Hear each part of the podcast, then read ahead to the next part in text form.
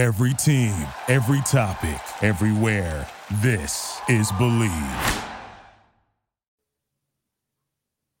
Hello, hello, hello, and welcome back to the Believe in Lions podcast. I'm your host, as always, at Javanaugh87, Jack Kavanaugh, joined by the all pro safety, the all pro person, the all pro pundit, the all pro photographer, the all pro creator, Glover Quin. I like that. I like that. What's up, man? Not too much. It's a little snowy up here in Canada right now. So, not loving that, but I am loving the fact that, you know, it's another week, another t- chance to talk about the Lions. Yeah, man. Definitely early for some snow. But you know what? When I was playing in Detroit, it used to we used to always get our first snow in November. Like it wouldn't be consistent, but we would get like one good snow in November. There's been a few times where it snowed like that Thanksgiving, what you call that Thanksgiving week, Thanksgiving Day game, it'd be snowing. And then we would go about two or three weeks without snow, and then come mid December to you know that time, then the snow really started coming in. So I I don't miss. Well, I can't say I don't miss it. You know, you you want a little bit of it, but this might be a little early. Yeah, I'm. I, it's nice to have it for Christmas. It's nice to have it when I go, go out skiing. But other than that, I prefer a little bit of the warmth. Yeah, and it's and it's it's funny because the people that are in the heat all the time, they want a little coolness, and the people that are in extreme cold, like, dude, I want some warmth. But um, I think it's you know when I was playing in Detroit, I really used to love it because I felt like I was getting the best of both worlds because I was I was playing in Detroit, but I still had my house in Houston.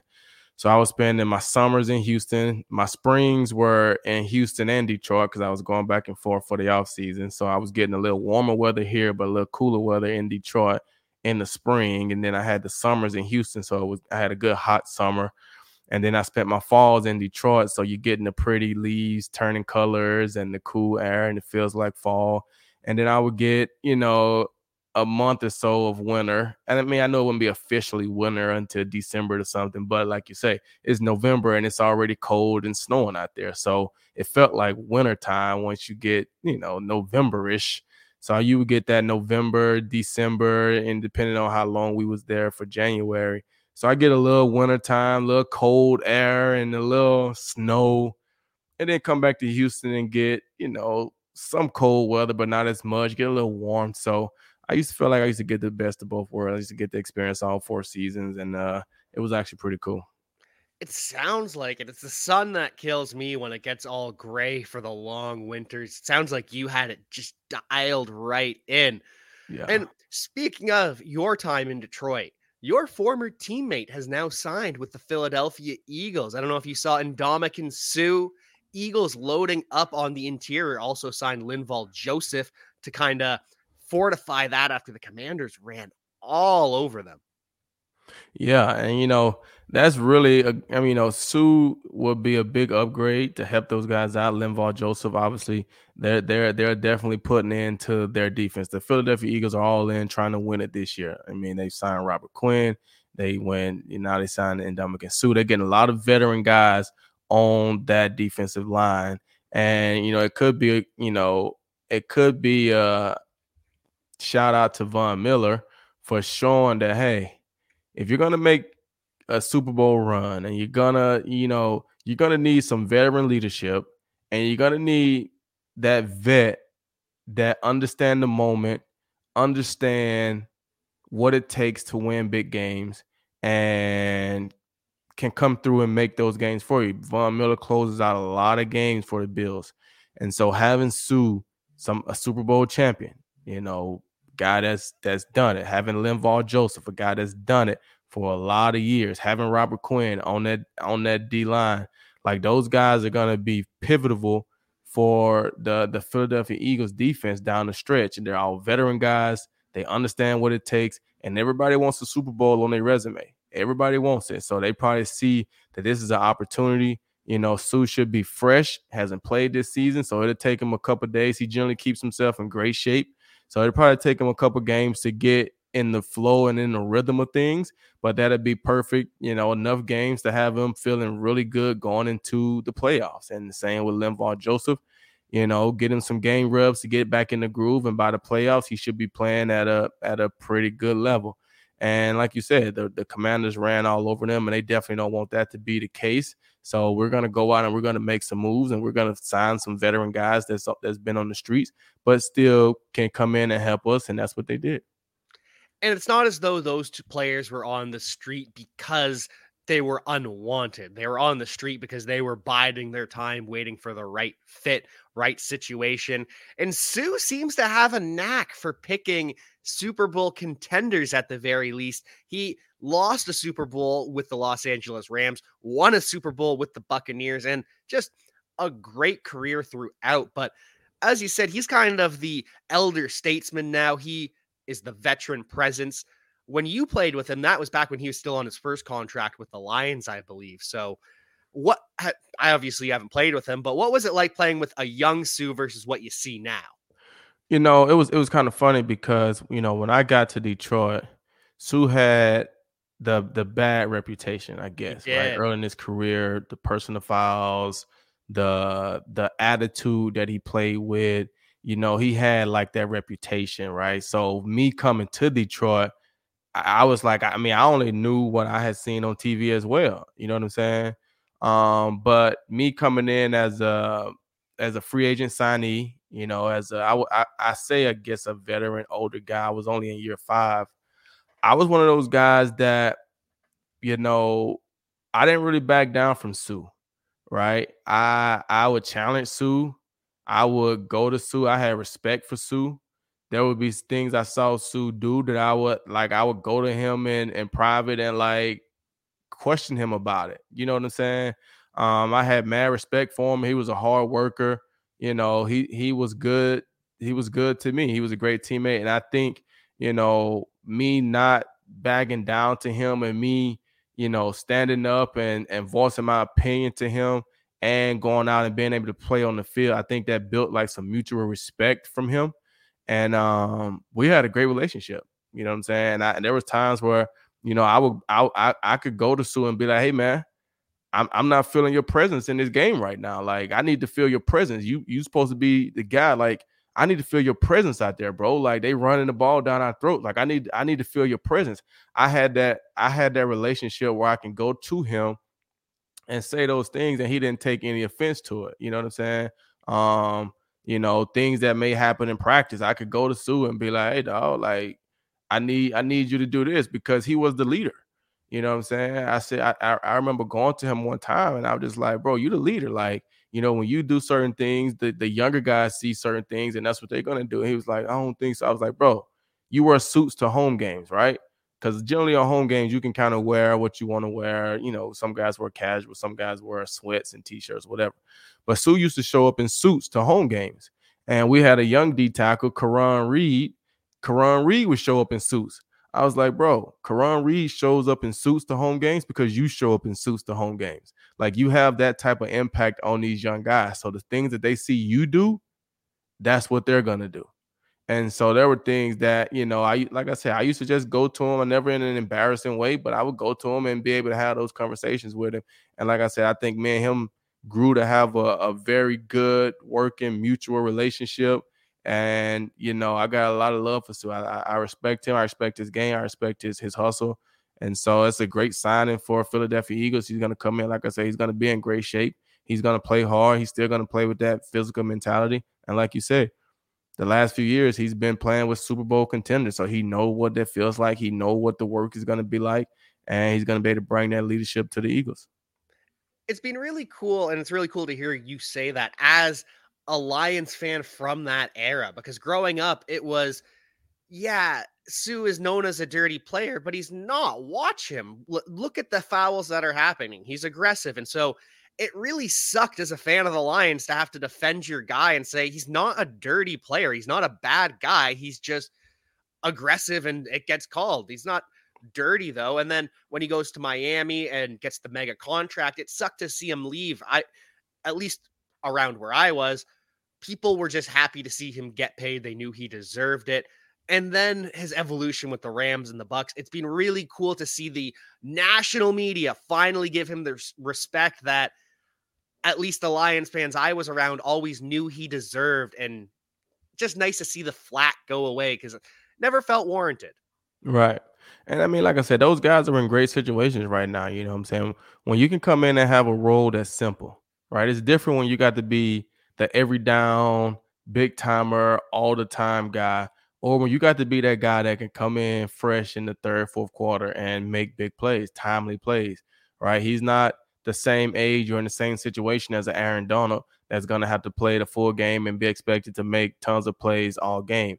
He's that guy, like I said, like a Von Miller that's yeah, he's going to give you some plays throughout the game, but in the fourth quarter, in the third quarter, when you need big defensive stops, when you need things to close out games, that's when he's going to come into play. You know what I'm saying? When he commands that double team, that's going to open up things on the edge for Robert Quinn and for your other rushers. And so it's going to be a great thing. I'm excited to see what they look like when he gets out there playing and uh, just happy for him, man. It's going to be fun to see. And it's also going to be fun to see the Lions because they're getting healthy as well. DJ Chark has been activated from injured reserve. He has 21 days to return to game. I imagine he's probably going to play this weekend because it was an ankle issue, probably the ankle he had surgery on last year. So probably just flared up. I think he would play because he knows the offense he's practiced. Romeo Okwara also has 21 days to return to game action. I imagine he might take a little bit longer because he hasn't practiced this season, but what a boost to the Lions. And also, Jameson Williams could be coming back after Thanksgiving. We talked about it. It's amazing what happens when you start winning. All these guys start to come back and get healthy. hey, I told you, man, it gets cold in Detroit when you're losing. You start winning a couple games you know, and you kind of start sniffing a little bit, right? looking at your schedule, saying, "Hey, man, we might can, you know, make a run for it. like let's just see, let's just see what we can do, right? We let's string a couple wins together." And you know, getting DJ Chark back, that just opens up that offense. You know what I'm saying? We've seen them put up 30 some points last week. So they're getting back, they're getting healthy. Amon-Ra St. Brown is getting healthier and healthier. D'Andre Swift is practicing full time. He's getting healthier and healthier. Uh, Jamaal Williams has been there the whole year but I saw him on the injury report, but he looks like he is a full participant, ready to go. Um, getting DJ Chark back, like they're getting guys back and they're getting guys that's going to be healthy, and that offense can put up points. And you know the defense has been putting giving up points, but they've been making some timely plays uh, to help the team win. And so you know they're not a defense that's going to shut you out and you know hold you to zero points, but they need to be a defense that can that can slow you down and just make timely plays when you need to make those timely plays because you got an offense that can put up a, lot of points. And an offense that is surging, a defense that could continue to surge with Romeo Okwara, their big, not free agent signing because he was a re sign, but big signing, gave a lot of money to him. And he was great that, or well, I guess he tore the Achilles last year, but he was great the season that he got the contract excited to see him come back. And with Jamaal Williams, I did get a little bit stressed when I saw him on the injury report. Sounds like he's just sick. He's got the whatever's going around every locker room. I don't know if you saw the Bills, but they didn't have enough players to practice on Wednesday because so many players were sick. It's that time of year, man. you know, the weather's getting cold, so some of these teams are playing outside in cold games and practicing outside, traveling from you know climate to climate, city to city. It's that time, so guys just got to do a great job of taking care of themselves. You know, stand stand inside when it's possible. You know, being warm. Keep stuff on your head. I, I people used to always say, like I always kept a hoodie, uh, beanie, something on my head. I never wanted to be outside with the cold air hitting my head. It may just be something that I learned from my mom and grandmothers back in the old days. And it's always, hey man, put stuff on your head. But I always kept stuff on my head and it kept, you know, it kept me from getting sick. So put stuff on your head, guys. Don't go outside, wet head and all that stuff with nothing on your head and just bundle up. No one is impressed if you're wearing shorts in that kind of weather. Just bundle up, stay healthy, take care of yourself, and then you can be like the Lions heading in to this weekend knowing that the Packers lost, knowing that you could have the same record as the Green Bay Packers with a win. And because of the head to head win over the Packers, you're now second in the NFC North. Yeah, I think, and I and I think you know, I'm I'm actually making a video today for you know the network, and I got to give my uh my upset pick of the week, and the Lions are my upset pick of the week. I I yes. I, I feel I feel they're gonna go to New York and they are going to upset the Giants. They they're getting healthy. They're playing, you know, good offensively and defensively. They're they're, they're playing with more confidence, um, making more plays, and I just feel like they they they're gonna be the upset pick of the week. So I'm um, happy for those guys, man. I'm I'm excited to see it, and and hopefully uh they don't let me down.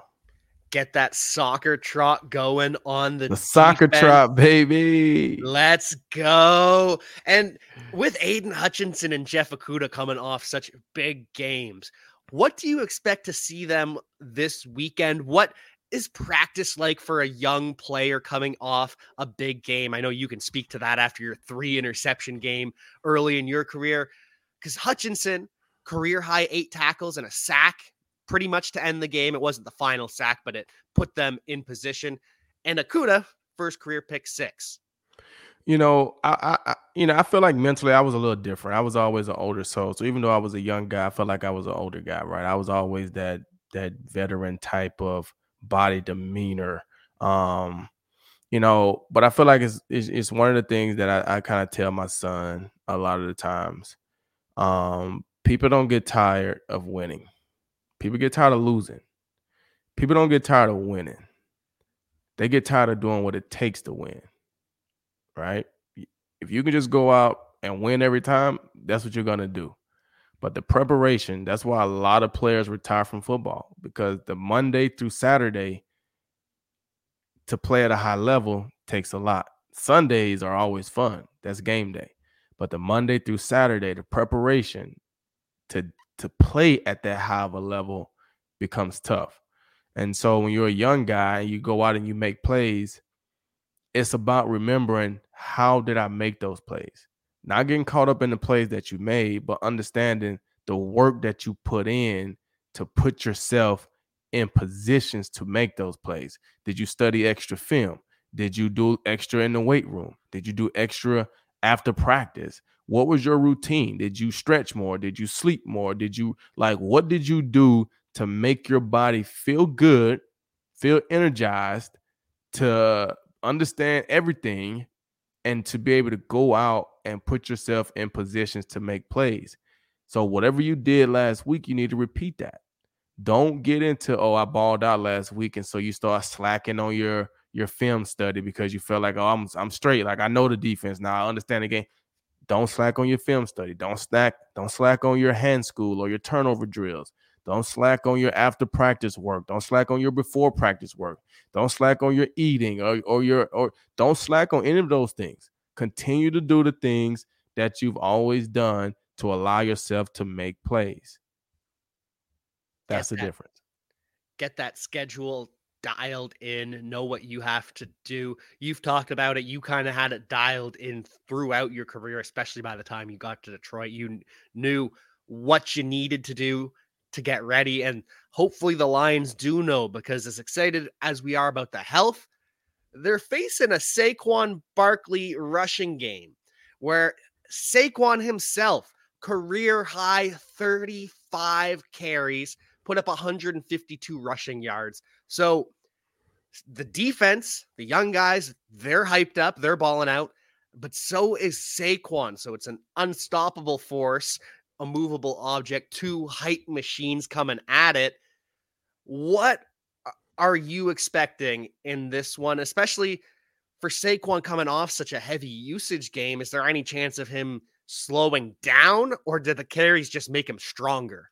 Well, I think you know, I think the carries are gonna, you know, make them stronger. I think this right here is, like you say, you start to see it this time of year.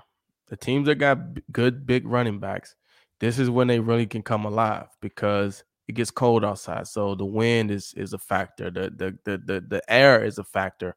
And so the running game becomes a huge factor in who can win and who can lose. We saw it last night in the Packers and the Titans. You know, you look at the first half, the Titans had the ball the whole first half almost, just running the ball. And then they come out the second half, they go on an 18 play drive, or maybe that was in the first half. They go on an 18 play drive and they didn't get any points. I think that was right before halftime. They didn't get any points, but they had the ball for 18 plays, right? Then Green Bay's backed up and then they get a stop and they punt the ball back and then they end up going down and getting a score right before the half. So having big running backs and being able to control the game, running the ball and throwing short passes is how you're going to be able to win in in November, December. And so I can see Saquon Barkley as long as he can take the the pounding, take the hits, you know, and his body is built for it. If he can stay healthy, they're going to give him the ball 25 to 30 times a game because it's it's high percentage. It's not a lot of you know, bad things that can happen outside of fumbling the ball or something like that. So I would look for Saquon Barkley to get a lot, a lot, a lot of touches. But the thing that can that can help slow him down from his his run carries is the Lions offense controlling the game and scoring points. You go up 14-0, 17-0, that's going to take away a lot of the running game from Saquon, and you're still going to have to defend him in the pass game, but at least it'll take away that run threat. It's what we saw Titans versus Packers. It's what we saw with Washington versus the Eagles. Sometimes your best offense, or sorry, your best defense is to keep the electric players off the field. So, yeah, they're probably going to try and shorten the game against the Lions. Lions might try to lengthen it by getting up early put on the fireworks show. It's going to be interesting. And one of the things that the Giants do particularly well is they mesh their run game to their pass game. This is something that the Lions have struggled with this season with the mobile quarterbacks, with the boot actions, with the read options. And Daniel Jones, he's athletic. I don't want to say sneaky athletic because everyone knows he is just athletic. They laugh at him tripping on the 80 yard run, but you have to be pretty damn special to break an 80 yard run in the NFL. Yeah, I mean Daniel Jones definitely can run, he can move, so he definitely presents one of those one of those problems for the lines that they've struggled with throughout the year with the mobile quarterbacks. And so that's why you have to take that run action away. You have to do something to take the run game away so you're not having to really bite or respect the run game. And then that hurts the boot game, the play action game, because those linebackers aren't coming downhill to stop the run as much as if they're controlling the clock, running the ball. Then the play action game is going to be wide open. And when Daniel Jones boots out or play actions out, and you know they got the receivers covered, but the linebackers done done done got you know beat up and to tackle the running back, then it's going to be open lanes for Daniel Jones to run, and he can't hurt you, and he can't take it the distance. We've seen that. And that's where the Lions would have the advantages if they can shut down those boot actions or just contain on the backside on those, keep Daniel Jones in the pocket. That's where he makes more mistakes. That's where they can get the win. And with this Giants passing game, it's been a really weird season for them because they started with Kenny Golladay, Sterling Shepard, and Kadarius Toney. They trade away Kadarius Toney to Kansas City. Sterling Shepard goes down for the year, and Kenny Golladay he goes out with an MCL. He comes back last week for his first game action, and then gets benched early in the second quarter after a bad drop. But it is a revenge game against his former team, so is this the kind of game you would expect to see Kenny Golladay get up for and try to torch his former team? Or based on what we've seen, is it going to be a spread the ball around and feed Saquon? I think they're going to stick with Saquon. I mean, even though Kenny Golladay may be excited, I mean, if he's not in good favor and graces with the with the coaching staff, then it's not going to matter. So I don't think you know I mean, if he comes out and he has a great week of practice with a great attitude, and you know, they may try to see how he's feeling early in the game. But you know, when you miss games, you come back from MCL and things like that. It's tough to, to get back in the rhythm. So it may take them a little time, but they're gonna have to feed Saquon. I don't think they can just come out and expect Daniel Jones and Kenny Golladay to just you know throw the ball all over the place. Like I said, it's probably it's, it, it has to be somewhat cold in New York New Jersey is going to be excruciating cold, inches of snow in Buffalo. So I got to figure it is going to be some cold weather on the East Coast this weekend. So it's definitely not going to be one of those games where I see them throwing the ball all over the place like that. It's going to try to control the game with Saquon Barkley, but I'm sure Kenny Golladay will feel excited. But I mean, he's been gone for a few years, so I mean, a lot of those guys are probably gone that he played with. I mean, Jeff Okudah might have been there, but he was a young guy. You know what I'm saying? So, um, I mean, I don't see it being that big of a deal. And then I don't even think this coaching staff wasn't even there when when Kenny Golladay was there. So I don't really see it as a revenge game for him going back to Detroit. He, I mean, not going back, we're just playing against Detroit. It'll probably feel good to play against those guys just because you may know some of them, but I don't think it'd be that big of a deal.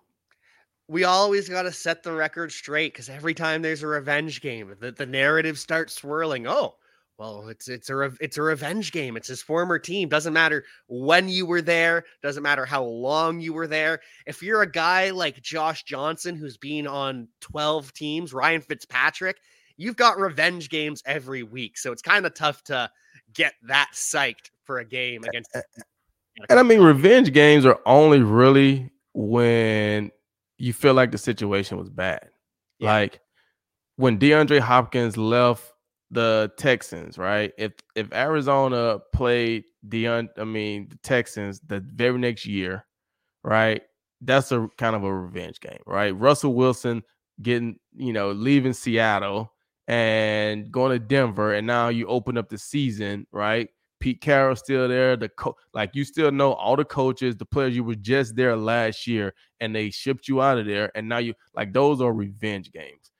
Yeah, I mean, when they you've been gone three or four years, they done changed all the coaches, had the players gone, and it wasn't that they. I don't think they traded you. I think you was a free agent and you signed somewhere else, right? Yeah. So I don't. The GM that was there is not even there. Brad Holmes didn't not re-sign you. Bob Quinn didn't re-sign you, so he shouldn't have any beef with Brad Holmes or Dan Campbell or you know what I'm saying. So I wouldn't see it as a revenge game for uh for him. It's more of a I'm happy to be back, or I'm happy to see some of the guys that I know. Um, I don't have no slight or anything against Detroit. You know what I'm saying? For sure. We almost need a new term for it because it, it doesn't matter if there's beef. It just is called a revenge game. That's the headline no matter what.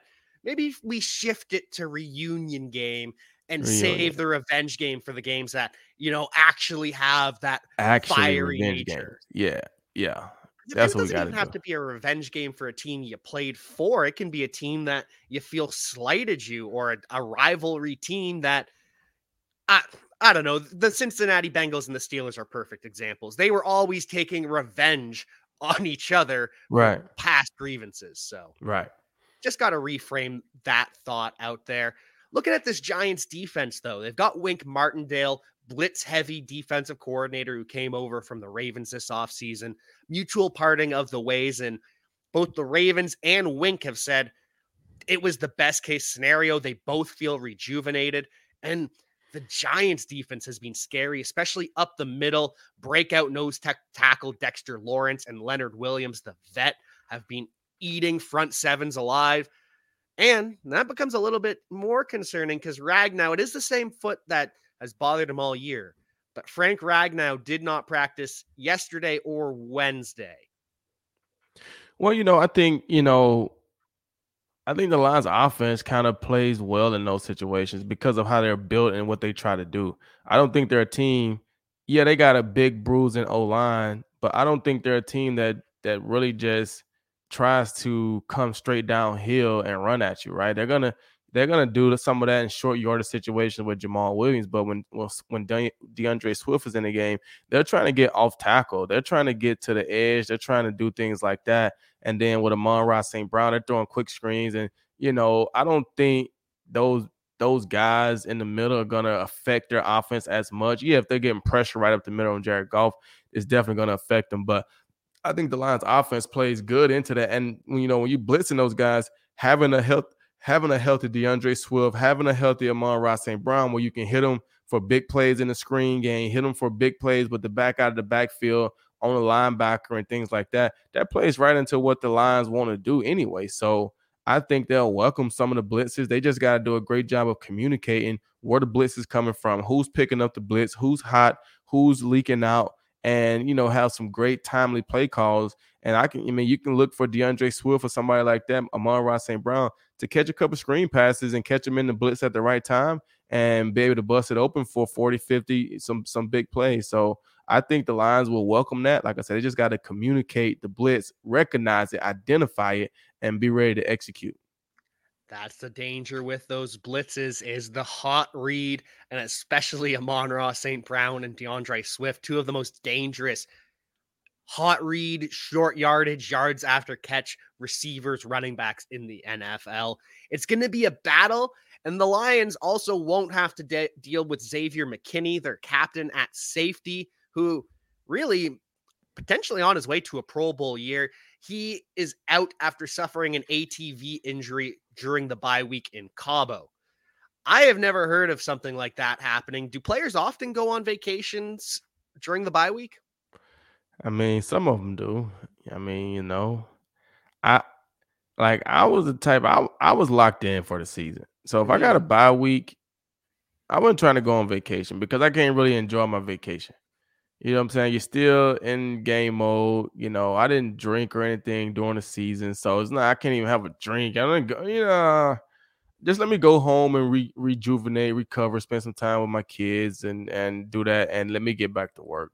I wasn't a real big vacation guy, but you definitely can't go on vacation mid-season when you're having a phenomenal season and then get hurt on the ATV. Like that's just irresponsible and unfortunate.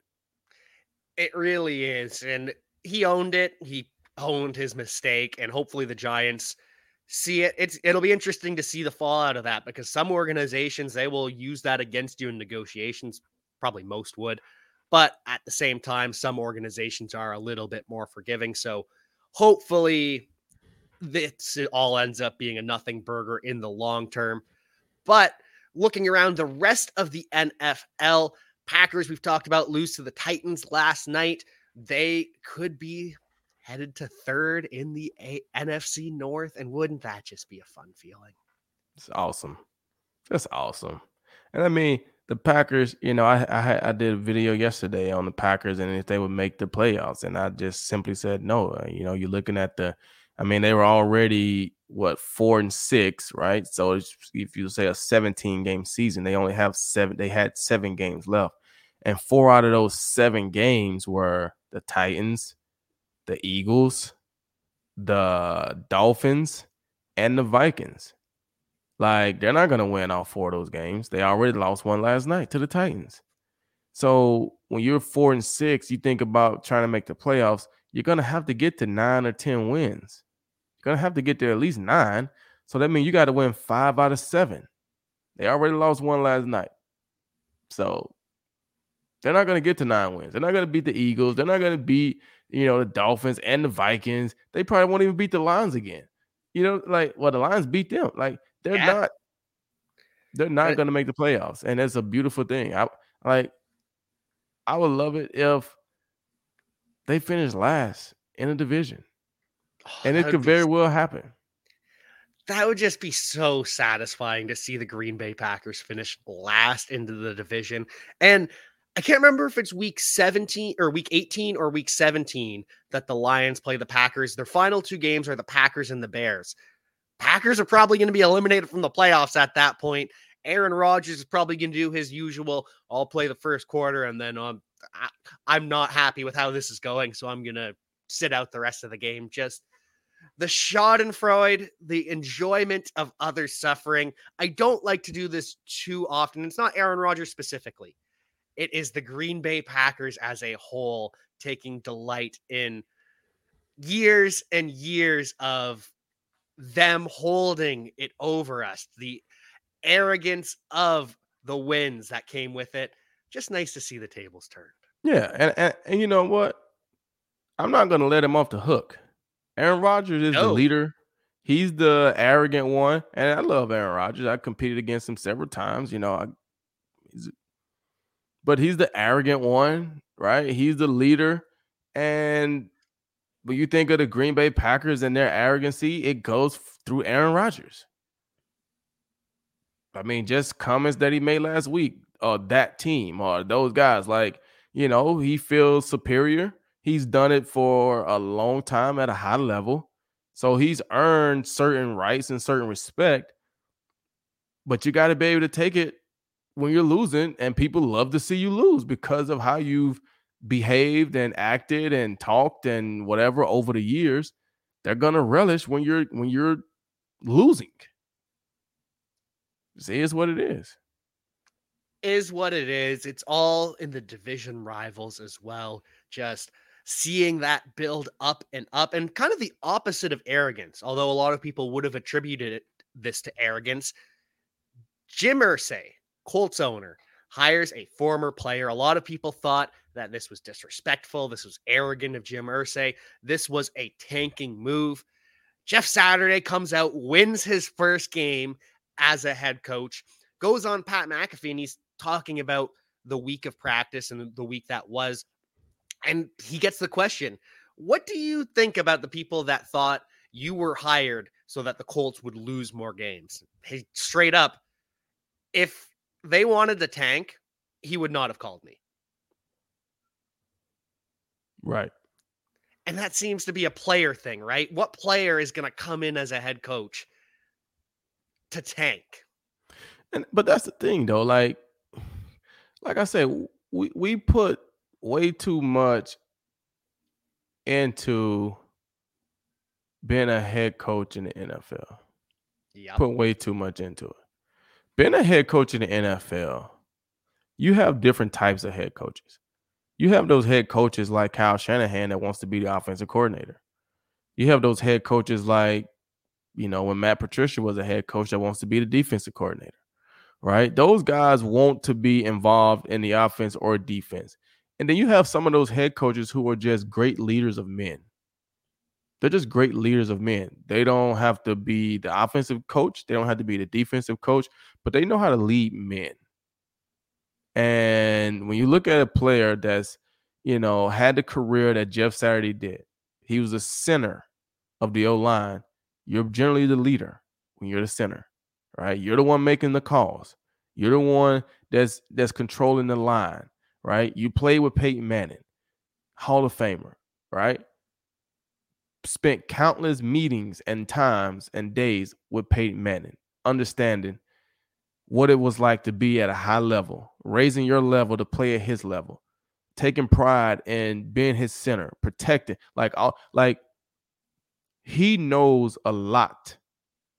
He knows about leadership. He knows all those different things. He knows about how to play the game. And so sometimes that's what you need as a head coach. You need somebody that's going to come in that has the respect of the players because he's younger. He played, he got a resume behind him to say, hey, man, I've done this at a high level. I've done this at a high level, and I'm trying to get you guys to that level. I'm not just coming here playing around. This is what it is. And sometimes you need that. You don't have to call the plays. I got somebody that specializes in calling the plays. But as a leader, galvanizing the troops, this is what we're going to do. This is what we're going to be.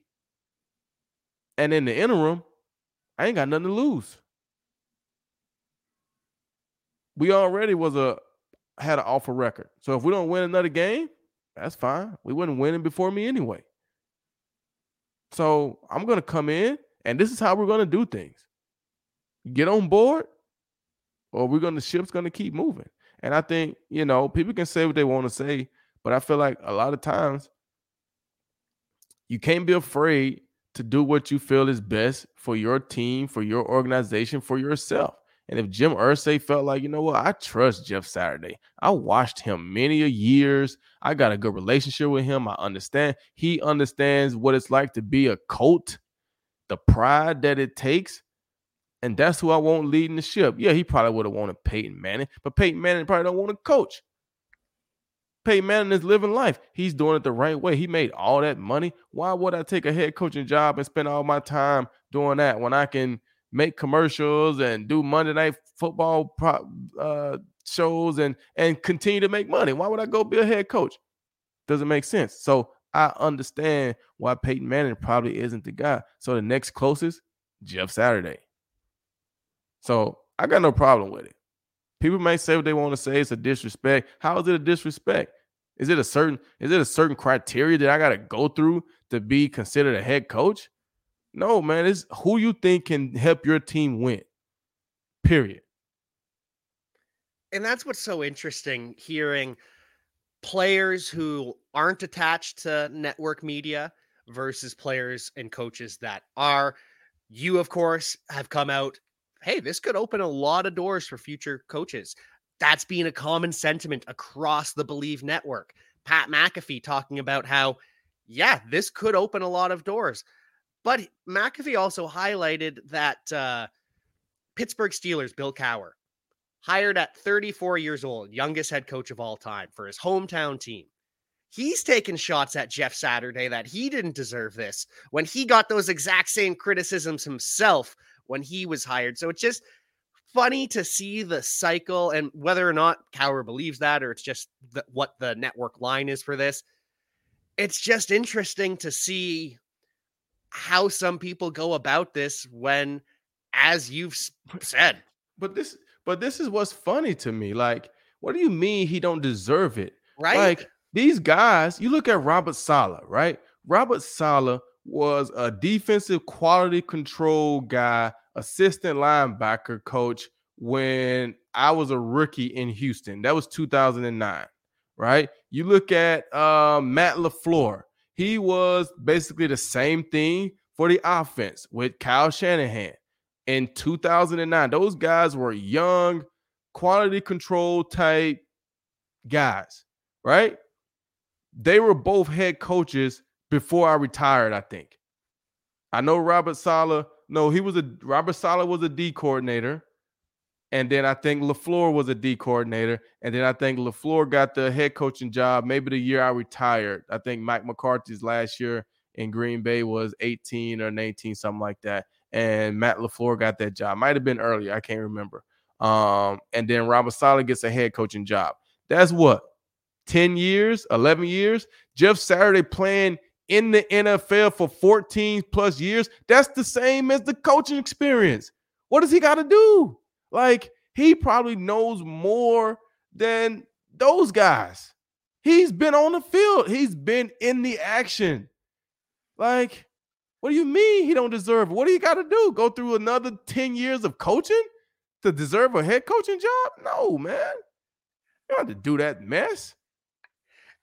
And that's my favorite way that it was presented is Jeff Saturday at 34 years old could not be the head coach of the Pittsburgh Steelers because he was playing. He was playing. And he couldn't be an assistant coach in his early 20s because he was playing. So how are you gonna hold that against him when he was in the coaches meetings?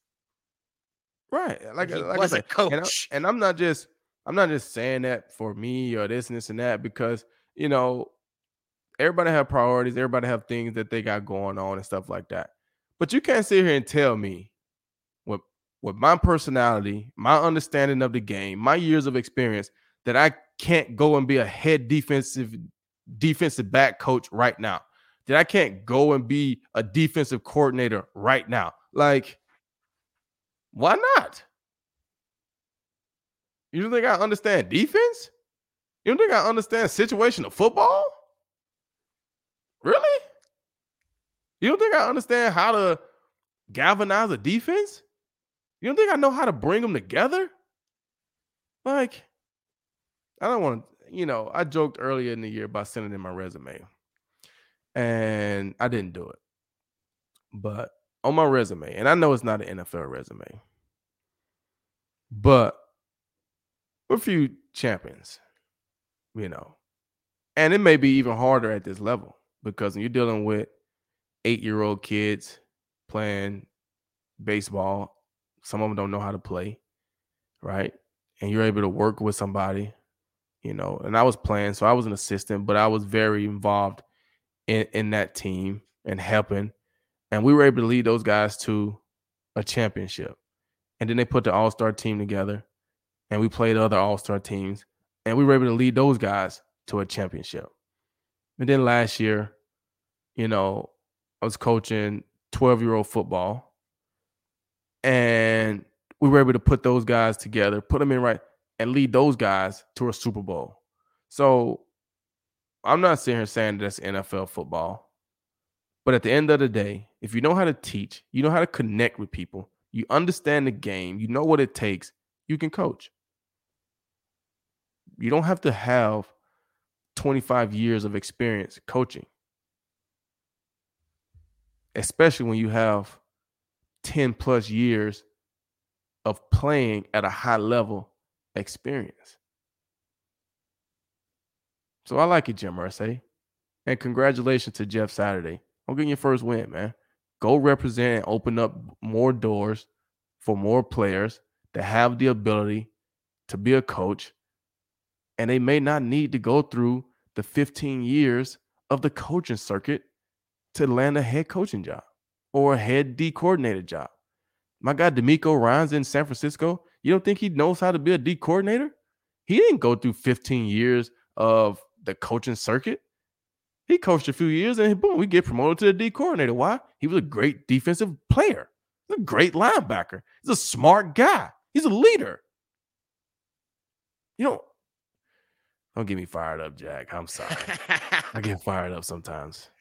I it it's valid though. It is completely valid. I understand it. And I really do, as you said, hope that this opens doors. I hope this is a success because the double standard, if Peyton Manning was the one who was head coach, no one would bat an eye. If Tom Brady was made today the head coach of the Buccaneers, no one would bat an eye, but it's an offensive lineman, so everyone loses their minds. Double standards around quarterbacks continues with the Bills and the Browns because they have been moved to Detroit, a move that you have called soft and they're projected to get three to four feet of snow. But do you think this move is made for any quarterback except for Josh Allen and Patrick Mahomes? No. I mean, no. 2013, we're playing in eight inches of snow in friggin' Philadelphia, and it was on grass, so they couldn't even they couldn't even rake the field. So in Buffalo, you got turf; they can rake the field. Yeah, it's gonna be cold. Yeah, that's that's a part of playing in Buffalo. Build a dome, Build a dome. Build a dome. Like, what do you do if the Lions had a home game this week? What do you do? Cancel the game? Hey, man, that's just a part of it. That's just a part of it. And sometimes it falls that way. Sometimes it don't. Sometimes it do. But hey, we're gonna move you guys to an inside. They didn't even move it to outside. At least keep it outside, keep it cold. Like, we're gonna move you guys inside. Really.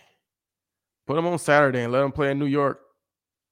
The Lions don't play there to Sunday. Let the Jets play. Let the Bills play there Saturday. You know what I'm saying? Let them play Monday. Do a, a Monday night game, but keep them outside. Keep them in. You know what I'm saying? They get to go inside, cozy, like. And I get it. They plan on they plan on Thanksgiving, so let them play Saturday. Or we don't want to interrupt college football. It just is what it is, man. Oh, poor Josh Allen. And I'm not mocking the injury. The injury is serious, but poor Josh Allen, we can't make him it with his injured elbow sit outside in the cold. We can't do that to Josh. We can't make Stefon Diggs play outside in all this snow. Pa- Patrick Mahomes would get the same treatment, but I don't think any other quarterback does because we've seen Tom Brady time and again play in the snow. No one would bat an eye. Same with Aaron Rodgers. Lamar Jackson doesn't get this treatment. Justin Herbert, Tua Tagovailoa, they're not experienced. Same with Joe Burrow.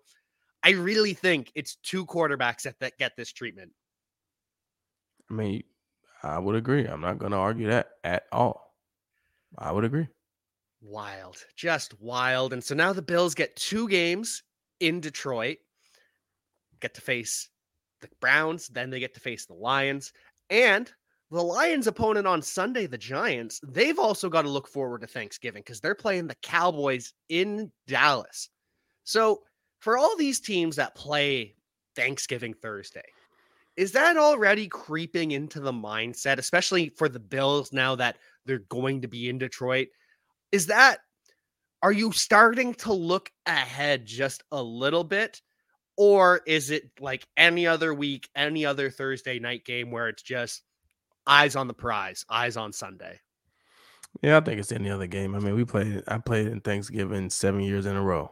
Um, my last year in Houston, we played the Lions on Thanksgiving, and then obviously all six of my years in Detroit. So I mean, it's just you just it's just a part of it. You know what I'm saying? I, I I feel like it sucks for the away teams of the other games, right?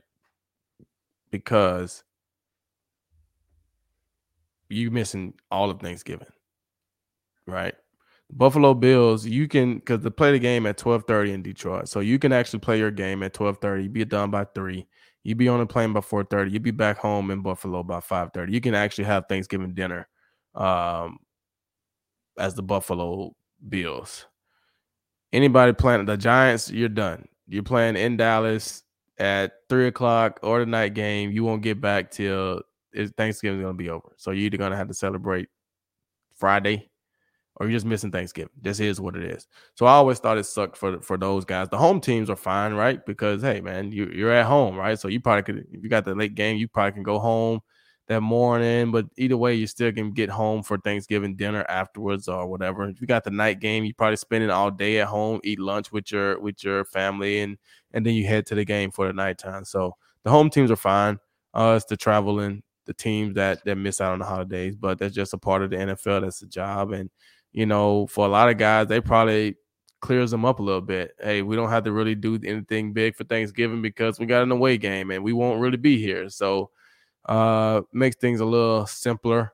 You know, a lot of times when you're the home team, it, it, it, turns into a big ordeal because a lot of family comes out, they want to come to the game, and then you have a big Thanksgiving feast at the house, and it's a lot of commotion going on for a lot of the home players.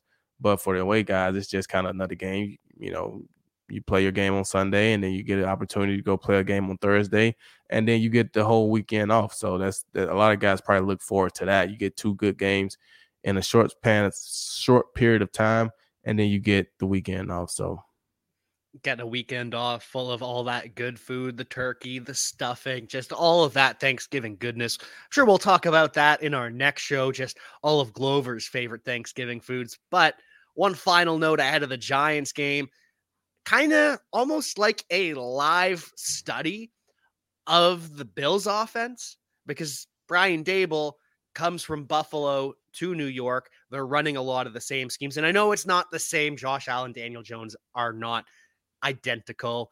They have different skills, different strengths, but a lot of the same motion, a lot of the same boot action. That is going, should help the Lions in their next game, right? Yeah, I mean, it, it will, and they'll have similarity. Yeah, the players will be different, but I mean, the play call, the the the a lot of those things will look familiar. They they'll notice certain things on film, like, oh, okay. So it, it, it could help them. Obviously, at the end of the day, it's a player's game. So you still, like you say, Daniel Jones is not Josh Allen.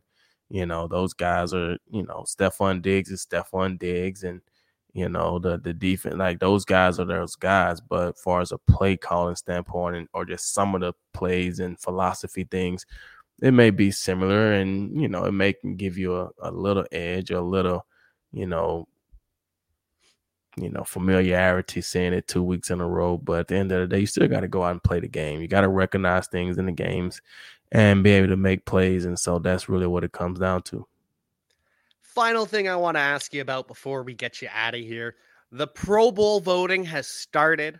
Glover Quin, former Pro Bowler, got that beautiful jersey over in the back over your shoulder. They're changing it though. It's going from a game to a skills competition. What are your thoughts on that? And are there any Lions in the mix that you think, or any other underrated stars that you just want to tip your cap to that we should all be keeping our eyes on? Um, you know, I like the Pro Bowl being what it is. I think, you know, all star games and Pro Bowls and stuff like that should be fun, should be relaxing. And, you know, football is kind of like boxing, it's hard to play, like play, play, right? You're either going hard or you, you're kind of not going because you can really get hurt out there. So I think it makes for a better week of fun, relaxing, and networking, and, you know, for the fans and being able to do things to, you know I'm saying, make for a better week when it's a skills competition, it's some seven on seven, and you kind of just get to see the guys having fun. You look at basketball, they have the dunk contest and they have, you know, three point shootout and the skills challenge and all those different things. You look at baseball, they have the home run derby and they have, you know, the softball games or whatever those things are. You know what I'm saying? Then you look at football, it's like they want you to go out and actually play hard. Well, basketball don't play hard the whole entire time. They play hard a little bit at the end, but it's not a physical contact sport like football. Baseball is playing hard because you ain't got no other choice. Like you go in the batter's box, you're trying to hit the ball. They hit the ball to you. You know, they're not throwing behind the back passes from shortstop to first base to see if they can do that. They're not fielding the ball between their legs and being all no, they hit you a hard ball, you field it because that ball can hurt you. You know what I'm saying?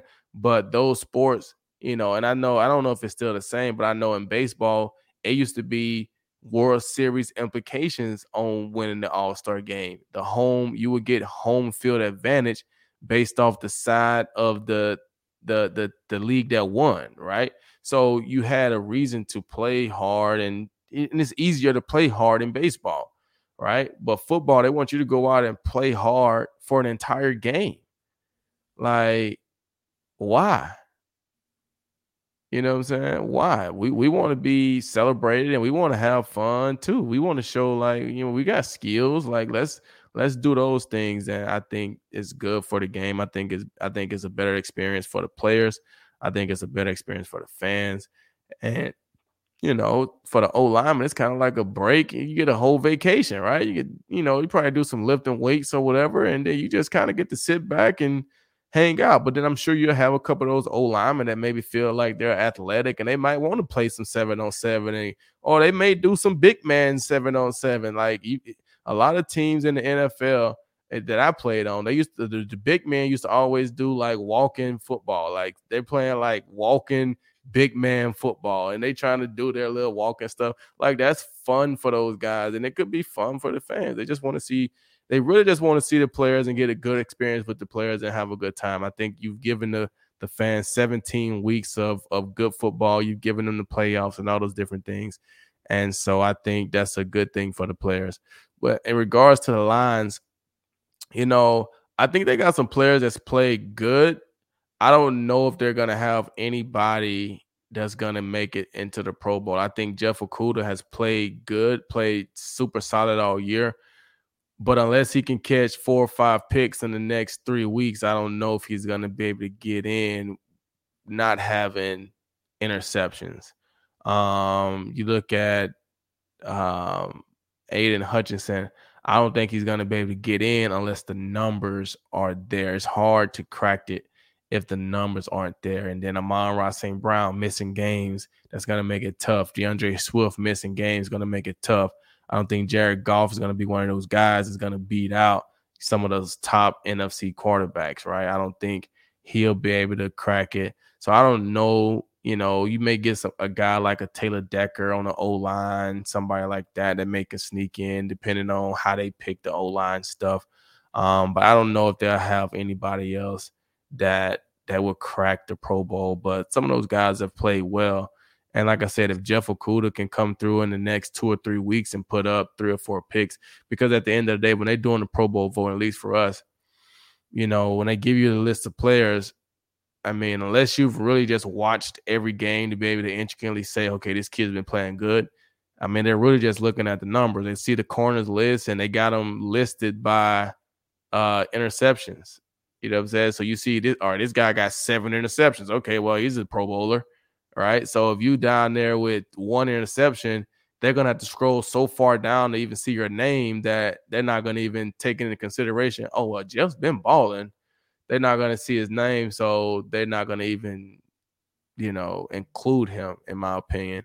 And so, like I say, but if he can come back, that that's probably what happened with the money last year. He came on kind of late, but when you put up five or six interceptions, they're gonna see that on the on the paper and then, then you're gonna get some votes.